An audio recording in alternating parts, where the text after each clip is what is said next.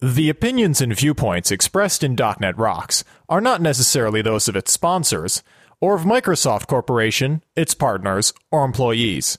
.NET Rocks is a production of Franklin's Net, which is solely responsible for its content. Franklin's Net, training developers to work smarter.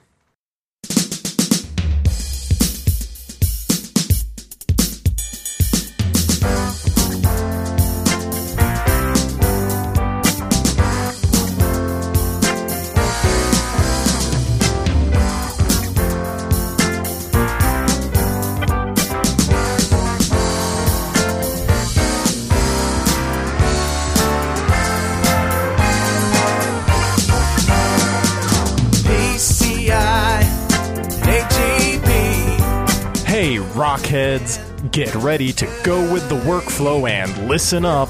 It's time for another stellar episode of .NET Rocks, the internet audio talk show for .NET developers with Carl Franklin and Richard Campbell. This is Jeff Maciolik here to announce show number 180 with guest Michael Stiefel, recorded live Friday, June 9th, 2006. .NET Rocks is brought to you by Franklin's Net, training developers to work smarter, and now offering a whole suite of on-site and remote classes in .NET 2.0 technologies. Online at www.franklins.net. And by Data Dynamics, makers of ActiveReports.net. Simple, powerful, and cost-effective reporting for Windows Forms and ASP.NET web applications. Online at www.datadynamics.com. Also by Code Magazine, the leading independent magazine for .NET developers. Online at www.code-magazine.com. And now the man who just can't stop thinking about one of the WWFs, Carl Franklin. Thank you very much, Jeff Maciolik, and this is Carl Franklin. You're listening to another stellar episode of .NET Rocks, episode 180, if I may be so bold as to assert. Richard Campbell, how are you? You, sir, would be correct. 20 away from the bicentennial episode, which promises to be, well, bicentennial-ish. Very. How are you doing up there in Vancouver, British Columbia? Well, turn the house air conditioning on yesterday because it's finally getting a little toasty warm. I think summer has arrived. It's definitely arrived here uh, on the East Coast, halfway between Boston and New York, as we are, which I like to say from time to time. Um, yeah, I know, I know the feeling. We, you know, I, li- I, we have my office in an old building here, and um, it, it's a modern office. You know, don't get me wrong, but the building is old, and there's no central air. And so I've been battling with the owner as to how to put this in because, uh, you know, central air is hard to put in on an old building. And, And uh, not the sort of thing you want to retrofit. yeah, and it's not the thing I want to pr- pay for either. And you know, we've got these. Everybody's got a wall conditioner and all that stuff, but in a studio situation, that's not always optimal. And uh, in one of our studios, we've actually walled off the windows, and uh, our guest knows all about that. We'll have him on in a minute to tell us the story. But but so we've uh, decided that we can put up a uh, an air conditioner compressor on the roof attached to the to the penthouse that covers the ladder, you know, that goes down to the into the uh, attic. And uh, that's been a struggle just to get permission to do that. But but it's one of these units that goes outside and then has a small pipe that comes in. So uh, it could be pretty good. But anyway, I digress. So Richard, we got some email this week. Yeah, uh, Benjamin Emmerich sent us a very interesting one, actually. He says, uh, Hi, Carl. I know you've been very, very busy and haven't had time to do the promised follow up on the general weirdness in Visual Studio 2005 on .NET Rocks. Ah, yeah. But here's a link I think will save you a, and your listeners a lot of grief. And he references a link to a Dr. Dobbs article uh, published April 21st, 2006, with Rocky Lhotka, Billy Hollis, Bill Vaughn, and Kathleen Dollard. Yep. Gee, all those people seem rather familiar. Yeah, they do. And uh, I shrinksterized the link here, and it's at shrinkster.com slash FPE. So Foxtrot Papa Echo. okay. And uh, enormous article. Yeah, I read Uh, it myself, and, and it is big. And the basic consensus is yes, there are a few glitches, but um, it's worth it. I like the line uh, Visual Studio 2005, unstable but highly recommended. Yeah.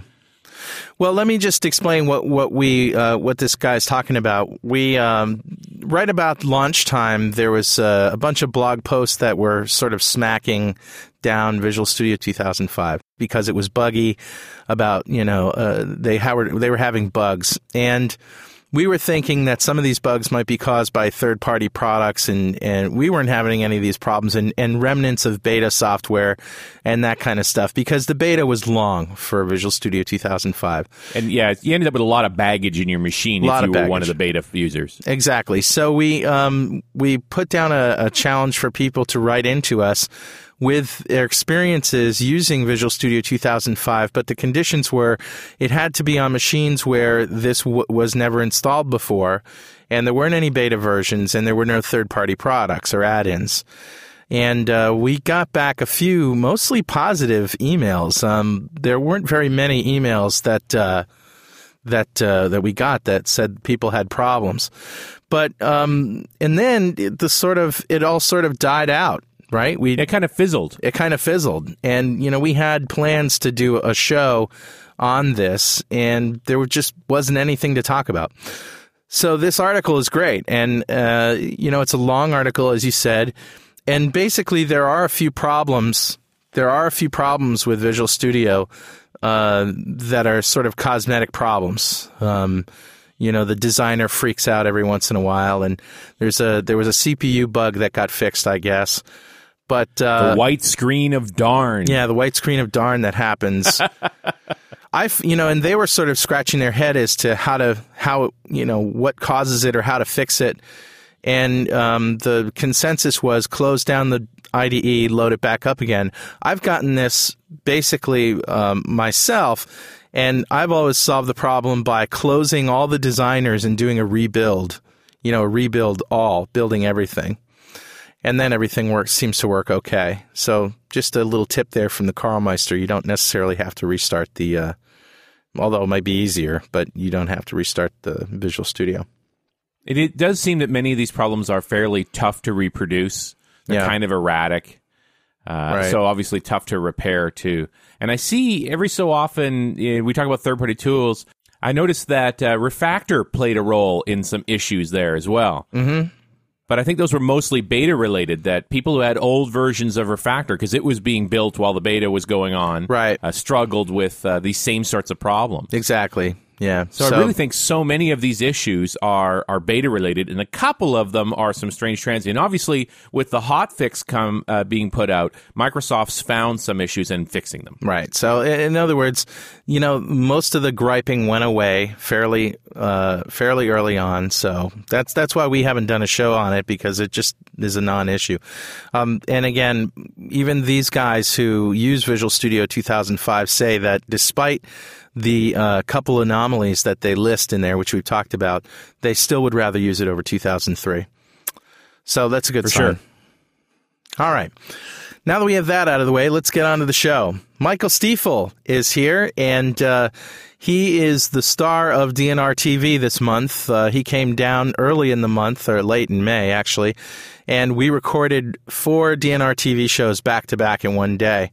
Let me uh, introduce him, and then we'll uh, we'll talk about what that experience was like, and of course his topic, which is Windows Workflow Foundation.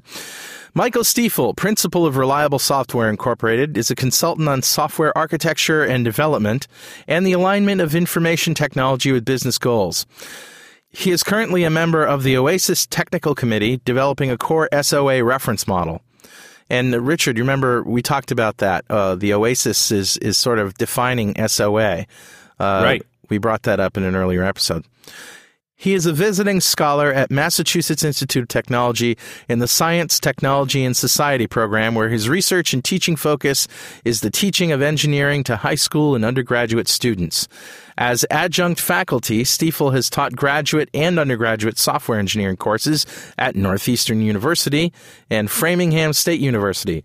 Michael Stiefel's education is from MIT with an interdisciplinary PhD degree in nuclear engineering, political science, and history of technology, Masters of Science in Nuclear Engineering, and Bachelor of Science in Electrical Engineering.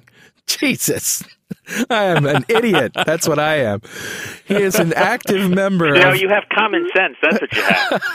he is an active member of Independent Computer Consultants Association and the IEEE Consultants Network. We're not worthy, man. You are an education powerhouse. Hi, Michael. How you, after that, I don't know what to say. I didn't expect you going to read the whole thing. And, well, and and I must say, and this is to your credit, that despite all of that, you're still a really nice guy. Thank you very much. Thank you very much. I never felt like I was in the presence of such, uh, you know, a, a doctor, let alone, uh, you know, all that. So you managed to pull off the ordinary guy thing pretty well, Michael. Well, thank you very much. Yeah. Now, um, so let's talk about what I was talking about. Air conditioning was something that we did not have when you were down here. Is that some sort of record to do four shows in one sitting? That is the record, actually. You know, and it, we haven't been doing it for long, so it's not hard to break. But you know, that was a record, and it was a hot Yeah, day. what is there? There's only there was only 20 shows done when you did your four, so you just increased the total size of the shows by what? Tw- uh, number of shows by 20 percent. yeah, That's pretty dramatic. and if I remember, you were surprised that I was still. Uh, I could have done another show or two. I think. No, nah, I don't know. We were pretty deep. yeah, yeah. It's all that you know, all that stuff that you learned in college. Your perseverance. You know, let's just keep going. Screw it. I don't care if I'm falling over from heat exhaustion. It was horrible, man. But It anyway. was. They're good shows, and we're talking about Windows Workflow Foundation, which, um, you know, as an RD, we get early information. Richard and I, and we, you know, we're we're privy to the stuff that's coming down the pike. So we've been hearing about WWF, and Richard may even have more experience than I did. But and I've seen lectures on it and all that kind of stuff, but I hadn't ever gotten into it like you uh, dove into it. And uh, the reason is that I found that the documentation for Windows Workflow Foundation is severely lacking. Would you agree? Yes, and it leaves something to be desired on top of being lacking. Yeah. I mean, what's there um, is hard to use, and sometimes it's the truth and it sometimes diverge. okay, that's a nice way to How's say that for it. a circumlocution? locution. The truth and it sometimes diverge. That's pretty good. now, is this really a new product for Microsoft? Is this not the renaming of something else that they had? Well, I mean, no, it, it is a new product. Intellectually, it and BizTalk share, well, actually, the code, from my understanding, that started Workflow Foundation came out of BizTalk. Yeah. But BizTalk and it are two entirely different animals. Yeah. And this isn't a new concept either. I mean, work. Oh, workflow's been around forever and ever Right. and ever. I mean, IBM has had workflow products. I mean, this is this is you know there are other companies out there with workflow products. Now, you've had experience with these products from other companies A little bit, Yeah. not a great amount, but some. enough to know if uh, if you like workflow better from Microsoft. Well, I think the what this product is the beginning. Yeah. In other words, you can't compare these products with Workflow Foundation because Yeah. this is a foundation. Yeah. You it doesn't do anything for you per se. It's not an application. It's right. not In BizTalk. yeah. Right. It, right. In that respect, that's a good point. That it's not even as good as BizTalk. I mean, BizTalk comes with adapters. It comes with uh, you know health monitoring, you know, Right. tracking, orchestration engine. You know, you can use BizTalk out of the box to do something. Right. Workflow Foundation is about putting workflow into your application. Yeah. You have to do work. Yep. And all you got to do is watch DNR TV, and you'll find out exactly what that entails. But uh, And I'm sure uh, there are vendors out there, well, I know there are vendors out there who are putting Workflow Foundation into their products. yeah, I mean, in the end, this is nothing more than a set of libraries oriented on a particular set of tasks so that you don't have to write them yourself. Right. I mean, it, they're .NET Framework classes. So, you know, any .NET application, or for that matter, um, you know, anything that incorporates .NET classes, you know, you can incorporate workflow in there. Now, probably like most listeners, they're sitting out there and saying, okay, well, I'm not even sure what workflow is, let alone whether I should, you know, whether there's a place for using Workflow Foundation in my applications. So let's start with, uh, let's start with what it is. All right. Well, workflow, the easiest way to think about workflow is that every business, and at the end of the day, of course, what any the software activity is about, or one huge part of the software activity is about bringing value to businesses, automating business processes. Yeah. And these business processes have both human beings participating and computers participating. Yeah. And the idea is by automating part of these processes, you can bring value to businesses. And I know that's a lot of, you know, buzzwords and- Generalization. Yeah. yeah, and, and you know, marketing spiel, but there there is merit to this.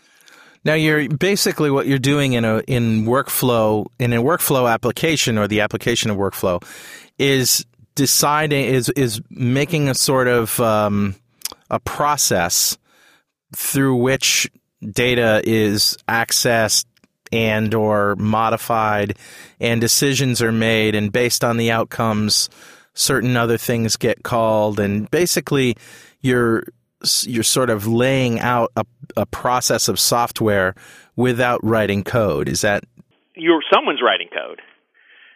In other I words, mean, I mean, but if you have workflow in your application, the user of your application, right, yeah, is not writing is not code. writing code, Right. and they're getting to direct, sort of uh, direct how the process goes, Yes.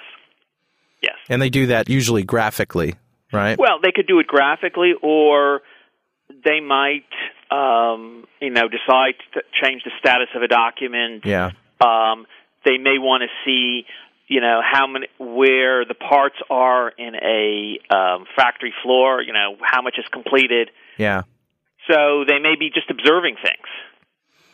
They Yeah. may be monitoring things. yeah. Is it typical to uh, give the end user of an application uh, a designer such as the business, the BizTalk orchestrator, so that they can modify the, uh, you know, the flow and and everything about it? Well, this is as we discussed on on the show. This is this is an interesting thing. You you go to clients and you ask them for their list of things, and everybody wants drag and drop. Yeah, But do they actually use drag and drop? right. Um, not really. Hmm. It's something they want to have. It's something they want to have the ability to have. But It's sort right of the holy now- grail. I it's think sort of the holy grail. yeah. I mean, certainly you you know programmers in ASP.NET in uh, Windows Forms we use drag and drop all the time. But to make an analogy with you know Excel macros, do they drag and drop the same way that people write these monster Excel macros? Yeah, No, we're not there yet. right. Hmm. So why? I guess then the question is, well, if you're not going to extend that flow uh, agility to the end user graphically or whatever, why use it at all? I mean, what's the benefit to you as a developer then right. um, to to using Workflow Foundation? Fair enough question. And the reason you're interested in Workflow Foundation is because building workflows is very different from building sort of the applications that developers in the, on the Microsoft platform have tended to develop in the past. Yeah, Because if you are, think of most applications that you've built, they tend to not extend over long periods of time. yeah, They are not very interrupt driven. Mm, yeah. Okay. So think of the think of a real workflow. Think of um, you know document management or surgery, which is the example that we used on the on the on the on the show. Is that these are long running processes. Yeah. You have to be, and for example, you can't use standard transaction models like ACID transactions. You have to use compensation.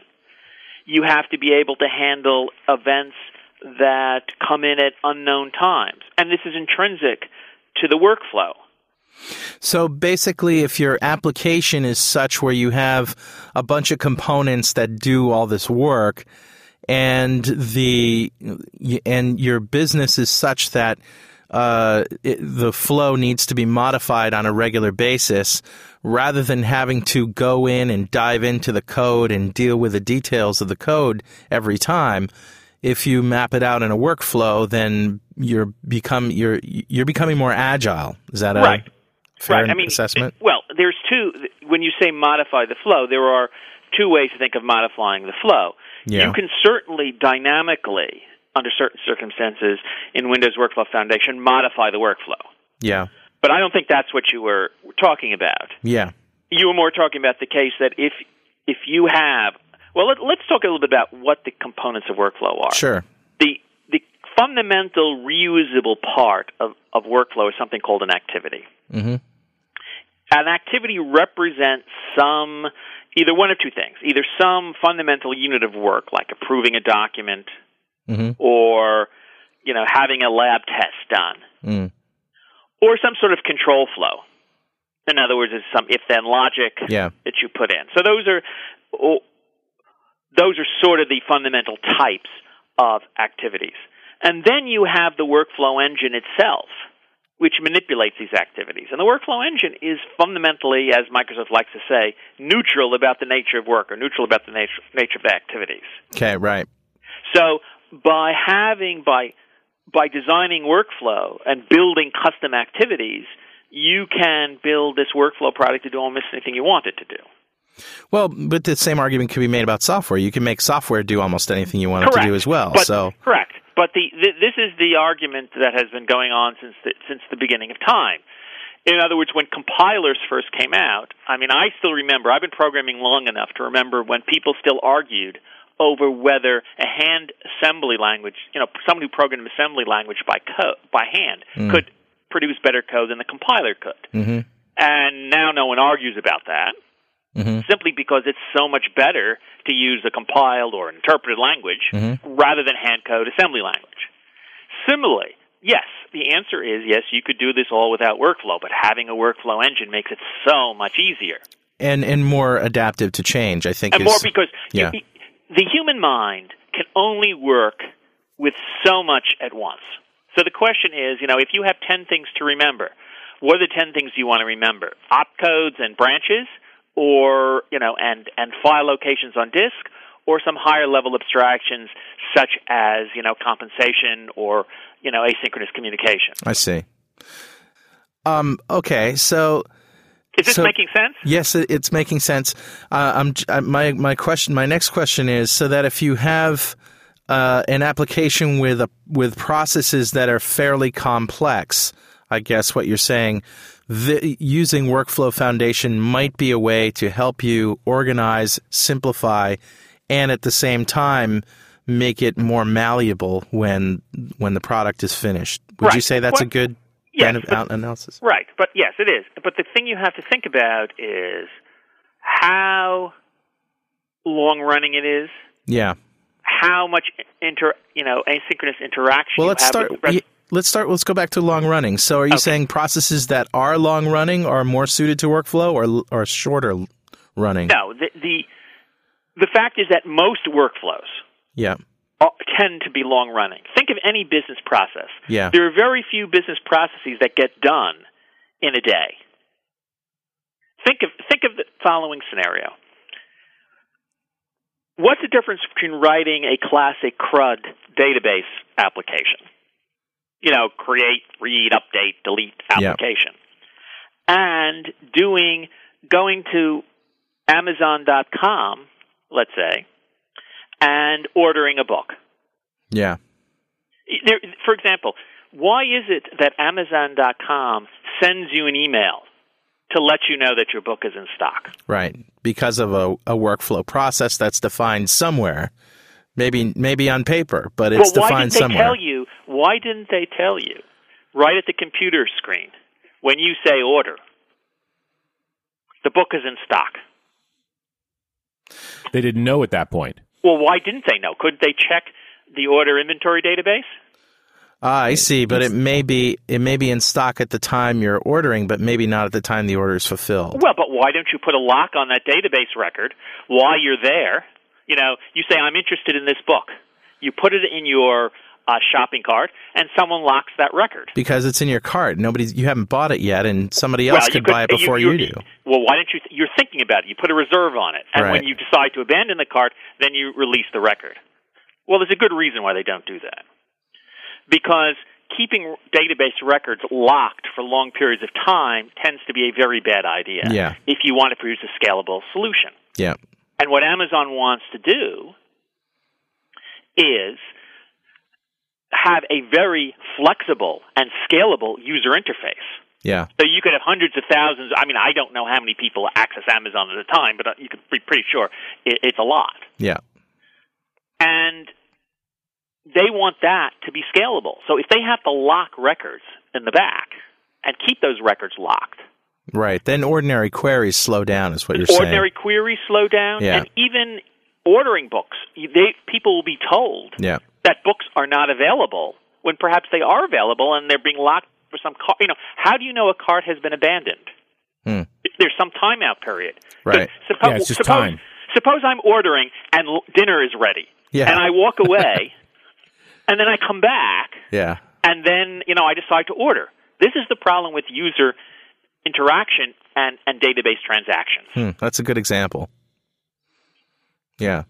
And and I, you made a point about workflow taking time. The bottom line is any significant business task involves more than one person, Correct. and those people aren't all lined up waiting for the next person to finish. Absolutely. Yeah, they're Absolutely. There's latency between each of those handoffs. Right, and and that latency, which is the key thing, it makes it diff- why you have trouble using the classic ACID transaction model. Right.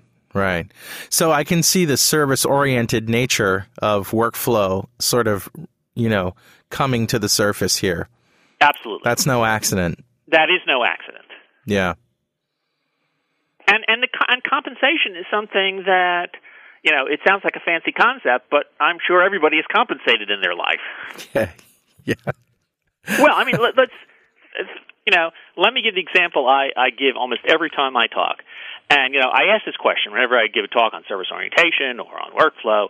How many people know what compensation is? And invariably, nobody raises their hands. Or maybe one or two people raise their hands. And then I tell them that you've all done compensation in your life. And then I tell the following story, which I'm, you know, which all you've heard, and Yep. uh, you know, I hope I won't bore, bore you with, but it's the same thing. you Well, the listeners haven't heard it, so. Right. So you go and want to go, you know, you're going on vacation and you have to make an airline reservation and you have to make a hotel reservation. I mean, we've all done this online. So you go and make an airline reservation and you reserve your flight and then you go and the hotel site and try to find a hotel for the you know the week that you've got the airline reservation for. And lo and behold, you find you can't get the hotel you want in the city you want at the given time. So what do you do? You go back, and if it's within 24 hours, the airline will generally let you do this, is cancel your hotel reservation. Well, the cancellation of the hotel reservation is the compensating activity. hmm You could not have, for lots of reasons, have one transaction to cover both the airline reservation Yeah. and the hotel reservation. Yeah. You know, in the classic database scenario, you'd open up a transaction, make your uh, airline reservation, and then finding you can't make your hotel reservation, roll back the whole transaction. I mean, it- just if you you could use a distributed transaction if you had control over both databases, but usually you don't, right? well, I mean, the distributed. First of all, two-phase commit is hard enough Yeah. in a situation where you have low latency. But remember, you have high latency here. Yeah. And suppose it takes a while. How is Yeah. a distributed transaction coordinator going That's to know whether true. something is timed out or not? Yeah, it doesn't work with asynchronous processes, Yeah. basically. Is what The Yeah. funny thing is that if you actually study DTC, it has compensation transactions. So if you watch, I've done this with SQL Server where you go in and in a distributed transaction, write a row inside of a distributed transaction. SQL Server's agreed it's done, and then you go off to your other pieces and something fails. So now you go back through the DTC and make the request to have this fail. It's actually a separate connection that fires up, rolls back the transaction, and shuts down again. It, Yeah. And it's called the compensator. But that's not really. That's actually two. That's what two-phase commit is all about. In, in other words, everybody goes and says they've done their share of the transactional work, and then waits for a signal from the transaction coordinator to say commit, Hmm. and then sends a commit, and everyone commits. The problem is if anywhere in that process a server does not respond in a certain amount of time, the transaction coordinator will abort everything. Hmm. And the question is, in a high latency environment, it's very difficult to know but the difference between a timeout Yeah. and somebody's just taking a long time to make up their mind. Hmm. Hmm. This is a good place to uh, stop for just a second, and I'll tell the users about our sponsor, without which this show would not be possible. Data Dynamics is our sponsor, and they are the proud makers of ActiveReports.net. And you can check them out online at www.datadynamics.com.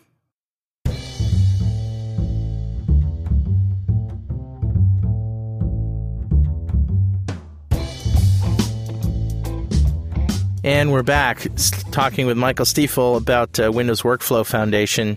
So um, let's talk about the different parts of the framework itself, the the Windows Foundation framework. What what all is involved? This is an API that you you add a reference to as a .NET assembly, and then uh, there are are classes that you use. What, what what's the typical experience when you first get started with this? All right. Well, there are, as you say, a bunch of .NET classes and a bunch of assemblies that you link to. Mhm. And there are two sort of pieces that you yourself have to write. One is a host. In other words, this workflow has to be hosted in some environment. Yeah. You know, you know, it might be a console application, a Windows service, a Windows form application, Right. SharePoint.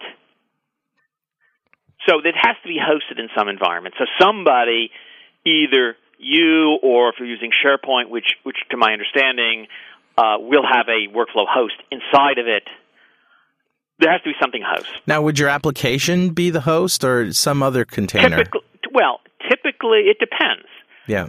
um, if you are part of the workflow, you know, if you're an activity in the workflow, you don't have to be a host. Okay. But something has to be responsible for starting up the workflow runtime, hmm listening to certain events, communicating with the workflow if need be, hmm and shutting down the workflow. Would this f- could this be a component, or does it have to be something uh, with an executable? Well, I mean, ultimately, there's some executable somewhere. Sure. All right. Um, whether it's formally an assembly or not, that doesn't matter. I mean, if I have an EXE and I call an assembly that's hosting the runtime, That's fine. effectively that's an EXE. Yeah. So there there has to be some, you know, or you're a Windows service. You're not, Right. you know, there has to be something that has the capability of maintaining its existence. Okay. And then there's the workflow itself, which is a bunch, of, which is some activities uh, and some services. hmm For example, you have uh, a service that allows, uh, you know, you to keep track of multiple activities at once. You have can have a tracking service, hmm and of course, workflow provides you know several activities out of the box for you know simple control flow, for calling out a workflow, for using web services and the like. And one thing that I was really uh, surprised to see and happy to see is that you know this this integrates into Visual Studio so nicely that you get an item on your toolbar called Workflow, right? And then you get a workflow toolbar that has all these things that you can drop onto a workflow designer. Yes. and they have you know sort of sort of built-in activities. There's a wrapper to create your own activities, and what are some of those things that uh, that show up in the toolbox? Well, for example, things like if then, well, while, uh, those are the sort of the simple ones for um, you know coordinating workflow. Yeah. Then you have things like sequential workflow, so you can have containers of other workflow. hmm You have things like um, state, so you can build a state-driven workflow. hmm You have things like policy activity and the condition uh, activity group, the you know the CAG, so that you can actually handle um, complicated workflows that are either based on data or on multiple things that have to be iterated through. Okay. So those are the kinds of things that are, are, are there out of the box. They're easy, you know. This is easy stuff to show than to talk about. Sure. Yeah. Yeah, and and uh, in the designer, then you you attach your items a lot like the BizTalk orchestrator, um, and then develop code betw- behind these activities. And uh, you you mentioned events. There are events that happen um, that you that you must handle, and some that you can, obviously. Right. So there's also the mechanism for handling asynchronous events, and there's also mechanisms for communication between the workflow and the host. Yeah. What are some of the uh, examples that uh, that we're going to cover this month in in DNR TV? Well, there are several examples. Of course, we have you know examples that illustrate some of the sort of the fundamental activities, while, if then, uh, calling web, using web services, and the like. The sort of the foundational building blocks, the programmatic building blocks, and then we have a couple of applications to show how workflow is actually used. We have the hospital admissions example Mhm. to show how you might use workflow to admit somebody to a hospital. We also have a a uh, patient tracking service where you can sort of track where patients are Yeah. in the course of their hospital stay. Right. And we have a very simple example of using uh, the policy engine to determine whether or not a patient has enough insurance. Now, the policy engine is what's that all about? Well, basically, all businesses have policies to determine, you know, who gets insurance, uh, whether you qualify for a certain benefit, whether you're allowed to take a course. I mean, for example, let's say you're a programmer and you work at a large corporation. There may be some policy when you're eligible to, to go for training. So anything, anything that's a complicated decision based These are on rules. rules, Basically, yeah. yeah, uh, you can use in the policy engine. Very cool. And the policy engine, you obviously get to to write the code that determines whether or not things happen, right? Well, you can do it in one of two ways.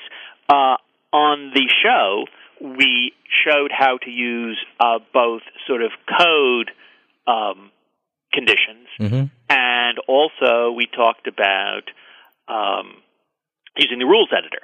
You can also use the code DOM to build complicated rule-based engine. the rules editor was something that I I was really particularly interested in. This is sort of like a, a pop up dialogue that has um, it almost looks like a code window, but it's for setting up complicated and I don't know I can't remember if they were nestable, but certain conditions with a with a sort of a, a language. What's Yeah. uh, Well, you can determine the priority of the rules. You can determine how they get chained together. You can, for example, if you, if in the process of evaluating the rules, you change some of the conditions that some of the other rules have, do Yeah. you reevaluate those rules or not? yeah. So this can get quite sophisticated. And I guess if you've used BizTalk, you've seen similar things, right? well, I'm not, I'm not that familiar with BizTalk. To, What is the and and we talked about this I guess before, but the difference between the two is that BizTalk is an application and Workflow Foundation uh, is is a framework. Mhm. Yeah, It seems to me that BizTalk has grown into something that's more workflow oriented. I mean, in the early days, it really talked about being a uh, a translator between different transmission methods, and the sort of the workflow grew from this uh, over time. And now it looks like that workflow functionality has been pulled off, cleaned up, .NETized, Yeah. and turned into this foundation set of classes. Right, but on the other hand, you have to remember that that BizTalk is still doing workflow, but at a much higher level. BizTalk is about getting applications, sometimes on different platforms, working together. right. That's the so-called idea of orchestration. Well, the, it's platform agnostic in the sense that many of its messaging protocols, you have no idea what the platform is. Right. You receive a chunk of HTTP or an email Right. or you know any other of a dozen data formats. You have no idea where it came from. Right. Hmm. On the other hand, if there's human interaction involved, BizTalk is not always the best choice. Yeah, Yeah, that's really not what it was built to do. It Yeah. was really a machine-to-machine orchestration where I could see that uh, workflow is much more oriented on integrating into your applications and and other Microsoft tools like Office to be able to allow human interaction in workflow. Absolutely. You know, I always thought that this technology would come out of Exchange, that the whole messaging would be the anchor around this, Yeah. but it never really came to pass. Well, that's an interesting thought. I, I think the reason for that is, and I'm just speculating here, is that ex- email is too loosely coupled. Right. Hmm.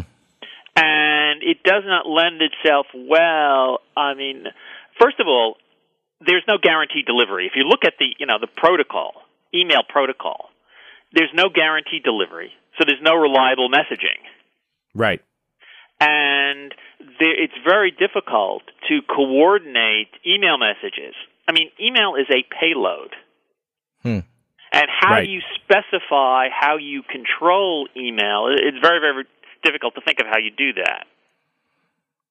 We need an alternative to SMTP Pop 3 that, Yeah, that the really bottom- works. Nothing's guaranteed in SMTP. Not who it was sent from, not who it went to, you know, not what's in it. Nothing's guaranteed. It's just a too raw a protocol for anything, really. Have, have either of you used IMAP? No. yeah. You have? What? What's your opinion of that? Well, you know, the, the biggest problem is the clients with IMAP. IMAP is not actually another pretty raw spec as well. Is it? It's an it's a very low level protocol. It, it addresses some of the issues, but not all of them. It's just a better think on how to deal with certain large scale uh, mail related tasks. Yeah. But it's not the answer either. I mean, it really doesn't get into orchestration or gets into you know guaranteed delivery and those kinds of things. That that's the the area really that web services has moved into, and looking at how uh, the problem, of course, web services is that you need that middle piece. All right, I have a web center interface here, and I have another interface over here, and maybe I have an interface with something else over there. How am I going to move this stuff? Where you know how am I going to get around, and what decisions, what engine do I use to make those decisions? Yeah. Yeah.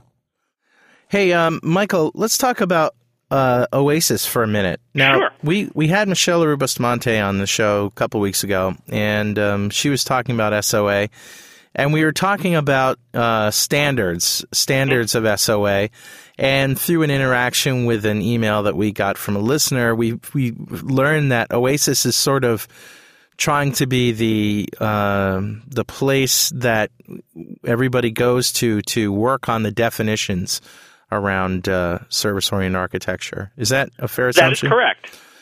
So, i- is this a, a, a is this something that you have direct contact with? Yes, or- I'm on the technical committee that is actually trying to accomplish this. Cool. So, tell us what is it? What is the definition of SOA? we, I'll give you give me a hundred thousand dollars and I'll you know. yeah, well, uh, first let me give you a little background about what, what Oasis is. So Yeah. Oasis is a, one of the standards organizations that exist, like the W3C. Uh, you know, RosettaNet. I mean, there are a whole bunch of standards organizations out there Sure. for various purposes. And Oasis is one of them, and one of their foci is this idea of service orientation. Uh, you'll notice, uh, for example, some of the web services specifications, some of them are done by Oasis, some of them done by the W3C, and that's an interesting story about why one goes to one place and one goes to the other, but that's sort of not um, of interest. The only reason why I bring that up is I want there's a very strong distinction to be made between web services and service-oriented architecture. yeah, Web services are an implementation technology that can be used to develop a service-oriented architecture. yeah, But they're two separate things. right. Service-oriented architecture is a means for building distributed applications or a way of thinking about how to build distributed applications where capabilities that someone has are matched up with needs that someone else has. And hmm. that, in essence, is what service orientation all- is all about. That's pretty and vague, though, don't you think? What? That's pretty vague, though. I mean, Well, but but if you, I mean, you can yes, at, at that level of abstraction, it is vague. Hmm. But the reference model is all about developing a vocabulary so you can talk about what service orientation means. yeah, I mean, you Right. asked me, you asked me in in thirty words, Sure. two box tops and a quarter, to explain to you what service orientation is. Yeah. and that at that is is its at its simplest level. I see. And when you say matching matching up, um, that those two words is, you know, that's that's where all the meat is. I mean, under those two words, right? Well, but right, but the Yeah. thing is, that definition and the vocabulary that we've developed for talking about it in the reference model are is technology independent Yes, and platform independent. It's abstracted. Yeah. And in fact, I recommend everybody. I mean, it's available. If you go to Oasis and you go to the Service Oriented Architecture Technical Committee homepage, you can see the the draft. Well, actually, it's a committee draft. Hopefully, this is our last round. We're on a 15 day um, round of public comment on the on the changes we got from our first 60 day public comment. Mhm. And hopefully, after that is over, we'll be able to submit that to Oasis for approval as a Oasis specification. That's cool. Now, what we're also working now is on a on a reference architecture to talk about how you actually build these kinds of systems. What's the uh, relationship, if any, between Oasis and Microsoft? Do, does Microsoft sort of use Oasis as a uh, as a place to you know to, to get specs to work from, or how? What's is there any relationship between the two? Well, Microsoft is a member of Oasis, as Microsoft is a member of the W3C. Okay, I get it. Let me make the following observation, and people right. can can and can take with it what they wish. The WS security specification went through Oa- uh, is an Oasis specification. The WS addressing specification is a W3C specification. Hmm. And you know, companies, Microsoft, IBM, and all the various companies try to submit these specifications to the to the standards body that will will do the sort of the combination between um, expeditious processing hmm and doing a good job. Yeah. I think I understand what you're saying. You say that very carefully, Michael, and I appreciate that you did. there are a variety of motivations involved in many of these organizations working on these things. Right. And you have to ask, you know, are you a vendor? Are you a user? I mean, the great things about these these committees are that they give the users a chance to express what they need in these technologies as opposed to both the vendors and the analysts, Yeah. you know, who also go off and and and burblate if you wish. Yeah. Michael, I'm going to have to ask you to wait for just a minute while I uh, talk about uh, the upcoming classes at Franklin's Net. I just want to run down the schedule here. Speaking of uh, Windows Communications Foundation and Michele Leroux Bustamante, she's going to be doing a an iDesign class live here at Franklin's Net in New London, Connecticut on Windows Communications Foundation, August 21st, the week of August 21st. Also, Miguel Castro is going to be here doing a v, uh, an ASP.NET masterclass in VB on August 7th. And he's going to do two C Sharp ASP.NET 2.0 classes, July 10th, September 28th.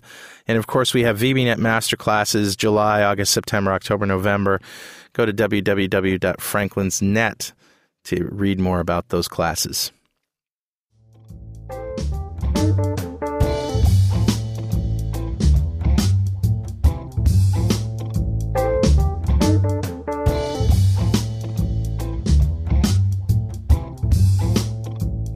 And we're back. We're talking with Michael Stiefel about, uh, oh, all sorts of things. Uh, Windows Workflow Foundation, Service Oriented Architecture, Oasis, the W3C, Microsoft, and you. Have we complained about the name enough yet? Yeah. This- What's with the. WWF? I mean, isn't that a crowded space already? Well, I what I'll tell you what I have heard some interesting stories. I mean, first of all, when this technology first came out, it was called WWF, and now Microsoft has decided to use the acronym WF. Right. Right. Um, and I'm not sure whether this is for legal reasons or just to avoid the panoply of jokes. I've been told, and, I, and I've never researched this, but it makes a good story anyway, that the World Wildlife Federation and the Worldwide Wrestling Federation had some sort of court case. I'm not sure, quite sure who sued who or, or I, what. I heard that uh, the wrestlers were sued by the tree huggers. and and the court sort of decided that there wouldn't be too much confusion over the names. Yeah. that people who were looking for one would not somehow be mistakenly directed to the other, Yeah. And they both could use Somewhat different audiences. The panda Yeah. bear might have given it away. Yes. Yeah. Well, I don't know. Some of those bears could give those wrestlers a good run for their money. now there's a good idea. Sick the panda bears on the wrestlers, and now we'll have some fun. And maybe Forget- the two of them some could wipe each other out, and we could go back to having WWF. Yes. Yeah. I- Right. So I I I th- I heard that it was precisely because they didn't want to they wanted to avoid legal trouble. I mean, that's the reason that they have these cryptic names in the first place and they don't go with those names, you know. I think it's just fortuitous that the word Vista happened to be available. You know, um, but but it isn't always, and they want to be free to have co- their code names, and then those code names have to turn into something that somebody that anybody is going to sue them over. So that's usually why they have Windows or Microsoft in the name. right. You know, I was just thinking it'd be a whole lot nicer if they'd called it like Windows Foundation classes, workflow, communications, just so we could drop that whole prefix and just focus on the only word that matters, which is workflow. Right. The problem, of course, again, is that you know other companies that have products called Workflow or whatever.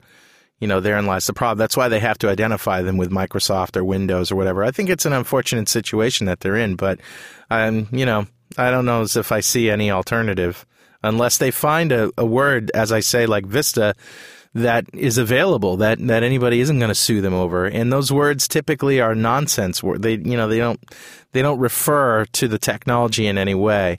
But I like those words because you know, damn it, you're not trying to sell the technology with a word that we have to use over and over and over and over again. It's like we get it already. Well, there, there, there's You know? actually a classic story. I'm, I- I'm sure you've heard the story about the Chevy Nova. Oh yeah, it doesn't go. Yeah, in Spanish, you know, when they try to sell that in Spanish-speaking countries, it was the Chevy Nova. It doesn't go. Well, I heard that the word vista in Sanskrit is very close to the word shit in Sanskrit.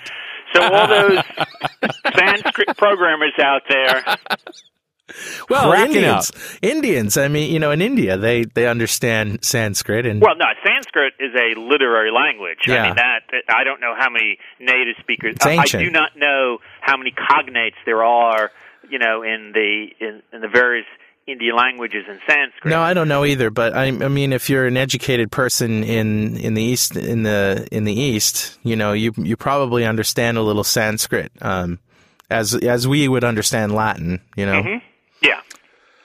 yeah. So what else are we going to talk about here? We got a few minutes left. Uh, is there yeah, any? you know, we we really haven't brought to the listeners is so how do I go about getting these classes, this library? hey, All good right. good idea. right now the, it's in beta 2 and Right. you can go to the microsoft site and download there are several things you, ha- you have to download first of course is the classes themselves then there's the sdk and then there's also a visual studio add-on so that you can have the designer appear, appear Okay. there's also several other things that might be useful for you to do, um, aside from you know listening to my uh, DNR TV talks and you know going to my website and getting the um, uh, the slides and the the code examples. Mhm. How's that for a plug? Yeah. And there are the hands-on. You, you told me to promote the show. No, that's Uh, what it's all about. You know, it's good That's stuff. what it's about. Um, there also is the hands-on labs from the PDC, which you Mm-hmm. can um, download, and there are several sites. Let me see if I can um, just check what they are, so I can tell them to your listeners. Well, you know, Uh, we can uh, we can just put up uh, uh, the links after the show Right, on the website. the workflow Windows Workflow.net, Okay. uh, which is a uh, a Microsoft site that has stuff about workflow on it. Of course, there are plenty. There are blogs out there, people who are blogging about workflow. yeah. And there is, of course, the Vista Developer Center for Windows Workflow Foundation. Yeah. So there are resources out there. All right. Very good. Now, you, are you also doing something at TechEd? No, I'm not doing anything at TechEd on workflow, but I have uh, I had made some submissions to conferences, and hopefully in the next coming months, I'll be able I'll be able to talk about workflow at some conferences. Well, I, I can tell you that uh, you know going through the DNR TV recordings with you was very educational for me. So if this is at all int- of interest to you, you should definitely check that out at dnrtv.com. All this month in June, the first four four uh, Thursdays in June, anyway, is when we'll we'll have uh, Michael's shows on. Michael, uh, we usually end the show by asking the guest, you know, if there's anything cool they've seen online lately, or maybe a toy that you've picked up, uh, something that's kept your interest recently? Well, that's an interesting question. Um, well, totally apropos to almost nothing else is I am trying to re- resurrect my high school French. Ah, Oh so no. I'm, what? I'm starting to te- teach myself French, and there are various. It's interesting to see how people have struggled with using technology to try to educate people in Yeah. with language, Yeah. and it is surprisingly how little progress people have really made yeah, in, in doing this. None of this sort of the software tools that really um, seem to have really grabbed my attention of interest. yeah. And I'm back using some of the more traditional tools. Cassette tapes or whatever. Well, I mean, and even among the cassette tapes, they they vary, or the integrated film, yeah. you know, and um, uh, workbook type things. What about that uh, company I always see in the back of like SkyMall magazine, with the, the the the chick with the blonde hair and the blue business suit, you know, sitting at Is a that- table with a laptop. I think I know which one you're referring to. Yeah. And I don't want to give my opinion because I don't want you to be sued. Okay, well, we'll leave it at that. I'm not sure which one you're talking about. So, but I mean, I'm just sort of, uh, um, you know, I mean, I'm not sure either. Come to think of it, No idea. I have no idea what I just said. I think I've seen that woman in like a lot of ads. Yeah, that's a pretty. Uh, all right. Well, anyway, how long have you been doing this? well, I I have found some things that have been helpful. I've been doing this since about uh, uh, early February. Mm-hmm. Um, Now, now, why French?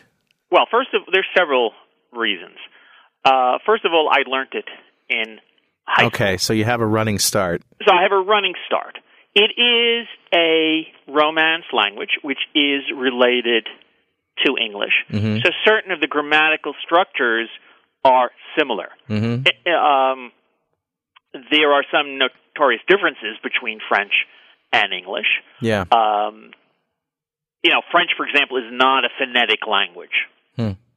Uh, not that English is either, but Yeah. uh, in fact, most of the horrible spelling yeah. I mean, English is an interesting conglomeration of a of, of French on top of a Germanic language. right. Yeah. It's kind of strange. And it's interesting because as a result of that merger, we got rid of a lot of the, you know, we don't we use word order in a Yeah. way instead of of noun declinations. We use word order and prepositions. yeah. So in that respect, we're a lot closer to Chinese grammatically than we are to French. Well, Right.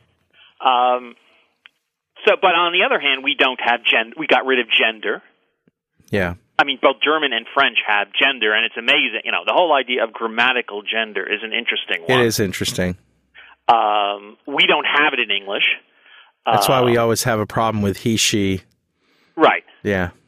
But I mean, you know, they, they, I mean, if you really want to read uh, humor stuff on, on on language, you should read um, Mark Twain on the German language, where he talks about, for example, having to wait weeks and weeks and weeks for the verb to show up in a German sentence, because because German is a verb final language, like I believe Japanese is. I mean, the, the, the, in other words, English is a subject verb object object language. The classic is I threw the ball. Yeah. Subject, verb, object. Yeah.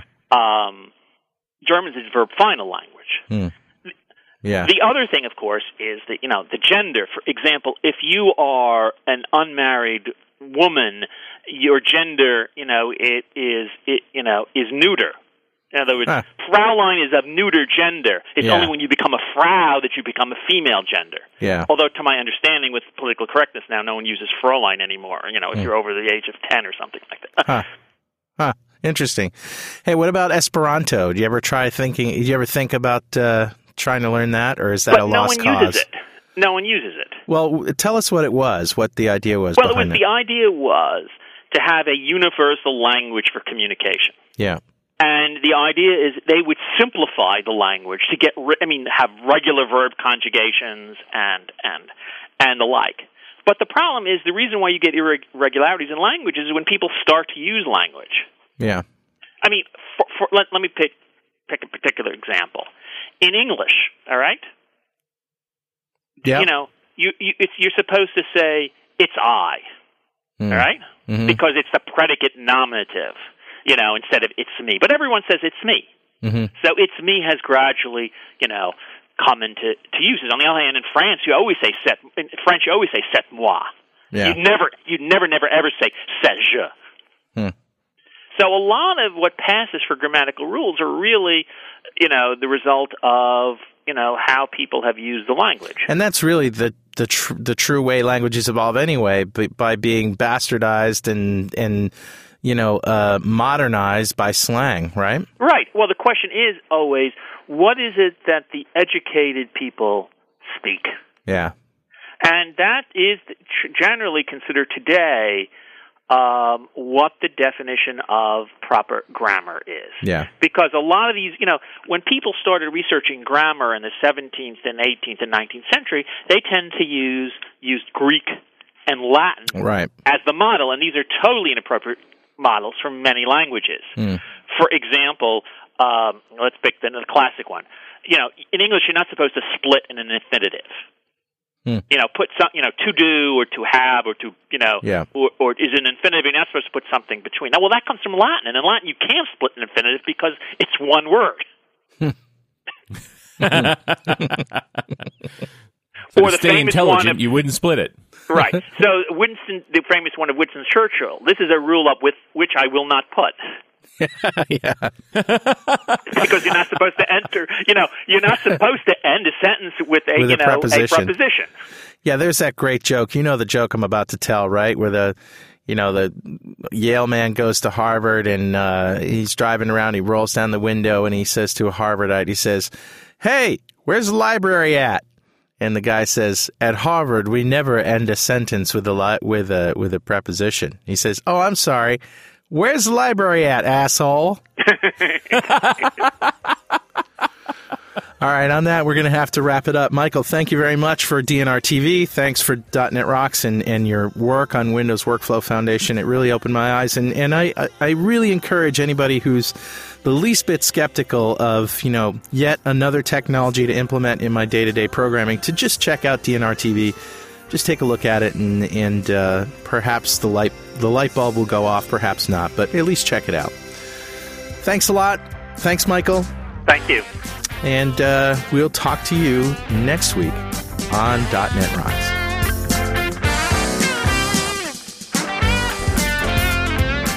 .NET Rocks can be found online at www.dotnetrocks.com and at msdn.microsoft.com slash dotnetrocks.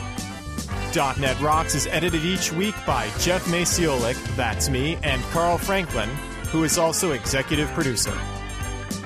All music heard on .NET Rocks, including Toy Boy, the theme song, is created and produced by Carl Franklin and Franklin Brothers Band. Carl never sleeps. .NET Rocks is produced for Franklins.Net by PWOP Productions, providing professional audio and podcasting services online at www.pwop.com. Plop, it's time to get your impact back.